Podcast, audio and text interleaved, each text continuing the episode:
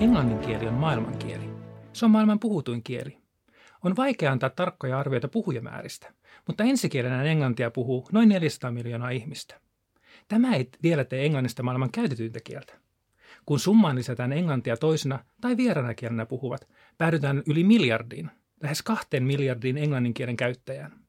Juuri toisena tai vierana kielen englantia käyttävät tekevät siitä maailman käytetyimmän vieraan kielen. On kiinnostava havainto, että syntyperäiset englanninkielen puhujat ovat itse asiassa englanninkielen käyttäjien vähemmistö. Englannissa sanotaan myös, että se on maailman tavallisin yleiskieli, lingua franca. Englanti on kieli, jota opetetaan tai opiskellaan eniten maailmassa. Siksi myös kielen oppimisen tutkijalle englanti on hyvin erityinen ja erilainen kieli. Suomessa englannin kielellä on vahva asema. Englantia opiskellaan kouluissa hyvin ahkerasti. Englantia pidetään tärkeänä kielenä ja siihen suhtaudutaan muutenkin positiivisesti. Englanti on Suomessa määritelmällisesti vieraskieli, koska sillä ei ole Suomessa virallista asemaa. On kuitenkin yksinkertaistettua sanoa, että englanti olisi Suomessa vieraskieli, kun katsoo suomalaisia kielimaisemia, tai vaikka tarkastelee, millä kielellä seurataan perinteisiä tai sosiaalisia medioita. Englannin asema Suomessa ja maailmalla haastaakin perinteisen ajattelun siitä, mikä on vieras kieli. Vaikka englannin asema on tällä hetkellä vahva ja englannin taitoa voi pitää tällä hetkellä jonkinlaisena kansalaistaitona ja työelämän itsestäänselvänä vaatimuksena, emme voi suoraan ennustaa, mitkä kielet tulevaisuudessa ovat meille kaikkein tarpeellisempia. Siksi on tärkeää korostaa laajan kielitaidon merkitystä, kannustaa eri kielten oppimista Suomessa ja muistaa esimerkiksi Euroopan unionin kielipoliittinen tavoite – jonka mukaan jokaisen olisi ensikielensä, ensikielensä lisäksi hyvä osata vähintään kahta muuta kieltä. Monikielisyys on parempi kuin yksikielisyys tai yksivieraskielisyys. Suomalaisten englanninkielen taito on erittäin korkealla tasolla ja siitä voimme olla ylpeitä. Suomessa on tehty yli puolen vuosisadan ajan paljon tutkimusta englannin oppimisesta, ja koulumme toimivat tehokkaasti kielitaidon edistäjänä. Englantia opitaan formaalissa opetuksessa, esimerkiksi luokkahuoneessa – mutta yhä tärkeämmässä asemassa on myös informaali oppiminen, kun englantia opitaan vaikka musiikkia kuunnellessa tai internettiä surfatessa. Aika moni osaa lauseen I love you, vaikkei sitä olisi koulussa opetettukaan. Englanti onkin esimerkki kielestä, jota opitaan hybrideissä ympäristöissä. Kielitaidon kehittymiselle onkin ideaalinen tilanne, kun altistumista tapahtuu kaikkialla ja usein. On myös hyvä oppia englantia eri lähteistä, koska samalla oppii ymmärtämään erilaisia versioita englannin kielestä. Maailmankieli englannin oppimishaasteisiin lukeutuu sen monet eri muodot, eli varieteetit. Koska englantia puhutaan kaikkialla, on vaikea määritellä sen niin kutsuttua parasta ja oikeaa muotoa tai mallia. On tärkeää ymmärtää ja hyväksyä, että kieltä voidaan käyttää eri tavoin eri rooleissa ja tilanteissa. Hyvin säännönmukainen normatiivinen tapa käyttää kieltä voidaan yhdistää esimerkiksi virallisiin tilanteisiin. Toisaalta murteet tai joidenkin ryhmien käyttämä slangi tai jargon saattavat olla merkittäviä yhteisöllisyyden kannalta ja tuovat lämpöä puhetilanteisiin, kun taas hyvin normatiivista puhetapaa saatetaan pitää kylmänä ja etäisenä.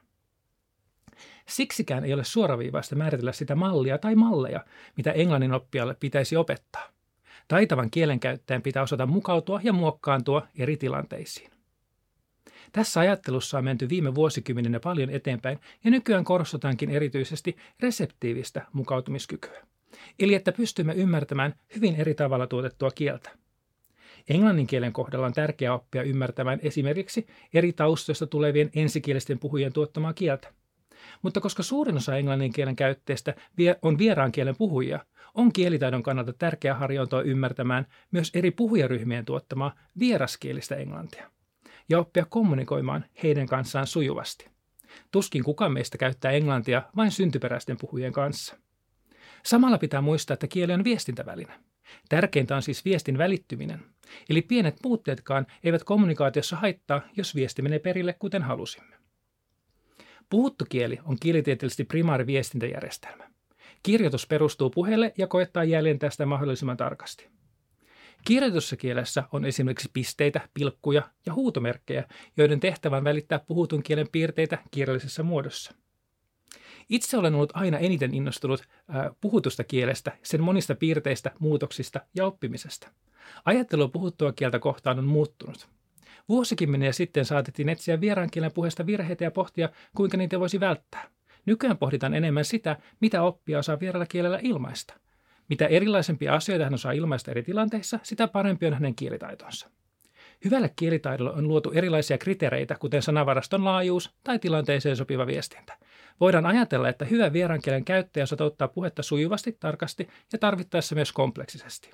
Kompleksisuus viittaa esimerkiksi siihen, että puhuja, joka osaa tuottaa sivulauseita ja vaikka vielä sijoittaa ennen päälausetta, on taitavampi kuin puhuja, joka osaa käyttää vain yksinkertaisia lauseita. Tarkkuus taas voi viitata esimerkiksi siihen, kuinka selvästi puhuja osaa ääntää vierankielen sanat, jotta kuulija ei sekoita niitä muihin sanoihin. Samoin tarkkuus voi viitata myös esimerkiksi tarkkoihin sanavalintoihin. Vieraankielen ääntämisen tutkimuksessa puhutaan nykyään paljon myös ymmärrettävyydestä. Tarkkuuden kriteerinä voi olla vieraankielen puheen ymmärrettävyys, eikä niinkään sanojen yksityiskohtaisen tarkka foneettinen muoto verrattuna ensikielisiin puhujiin. Ymmärrettävyys voi viitata siihen, kuinka paljon viestistä kuulija ymmärtää tai kuinka helpoksi hän itse kokee ymmärtämisen. Me olemme Flowlang-tutkimusryhmässä tutkineet viime vuosina paljon kielen sujuvuutta. Sujuvuutta pidetään vieraan kielen taidon keskeisenä tavoitteena. Sujuvuus voi liittyä lukemiseen, kuulun ymmärtämiseen tai kirjoittamiseen. Intuitiivisesti se kuitenkin yhdistetään tavallisesti puheeseen, ja juuri puheen sujuvuutta on myös eniten tutkittu. Sujuvuus tarkoittaa jonkinlaista helppoutta kielenkäytössä. Siinä on monia osia. Meidän toiminnanohjauksemme täytyy olla automaattista, nopeaa ja tarkkaa, jotta esimerkiksi löydämme haluamme sanat nopeasti muististamme. Sen jälkeen meidän pitää pystyä tuottamaan nämä sanat ja lauseet puheessa sopivalla nopeudella ilman häiritseviä taukoja tai korjauksia. Tuotoksemme pitää olla sellainen, että myös kuulija omasta näkökulmastaan pitää sitä sujuvana. On tärkeää huomata, että sujuvuutemme vaihtelee eri tilanteissa. Tilanne voi olla esimerkiksi jännittävä tai meillä voi olla suuri paine sanoa asiamme nopeasti. Tässä ei ole mitään eroa ensikieleen. Myös ensikielessämme sujuvuutemme vaihtelee. Saatamme pitää taukoja, sanoa öö tai niinku, se on luonnollista. On myös kiinnostavaa se, että meidän puheenopeutemme eroavat. Toiset puhuvat hitaammin ja toiset nopeammin. Vierassa kielessä nopeampaa puhetta pidetään kuitenkin sujuvampana kuin hidasta. Tutkimusryhmämme onkin selvittämässä juuri näitä tärkeitä asioita englannin kielen oppimisen kannalta. On epäoikeudenmukaista tulkita puhujien henkilökohtaisia puhepiirteitä suoraan heikomman kielitaidon piirteeksi. Olemme esimerkiksi esittäneet, että puheen sujuvuutta arvioidessa pitäisi vertailuaineistona aina olla saman puhujan ensikielinen puhe, eikä suinkaan jokin toinen kohdekielen ensikielisten puhujien joukko. Tämä vertailuasetelma on muutenkin epäreilu, koska vieraan kielen oppimisen tavoitteena ei ole tulla e- kohdekielen ensikieliseksi puhujaksi, vaan sujuvaksi monikieliseksi viestiäksi. Sujuvaa englanninkielen käyttöä voi tehostaa myös ilmein, elein tai joskus jopa muista kielistä sanoja lainaamalla. Sujuva kielenkäyttö on alati muuttuvaa, monipuolista ja tilanteesta riippuvaa. Siksi sitä onkin kiehtova tutkia. Tällä hetkellä tutkimme monipuolisesti sujuvan kielitaidon piirteitä ja tuomme esiin sujuvuuteen vaikuttavia tekijöitä. Tavoitteemme on vahvistaa vieraiden kielten oppimista Suomessa entisestään ja tukea oppijoita kehittymään yhä sujuvimmiksi englannin kielen puhujiksi.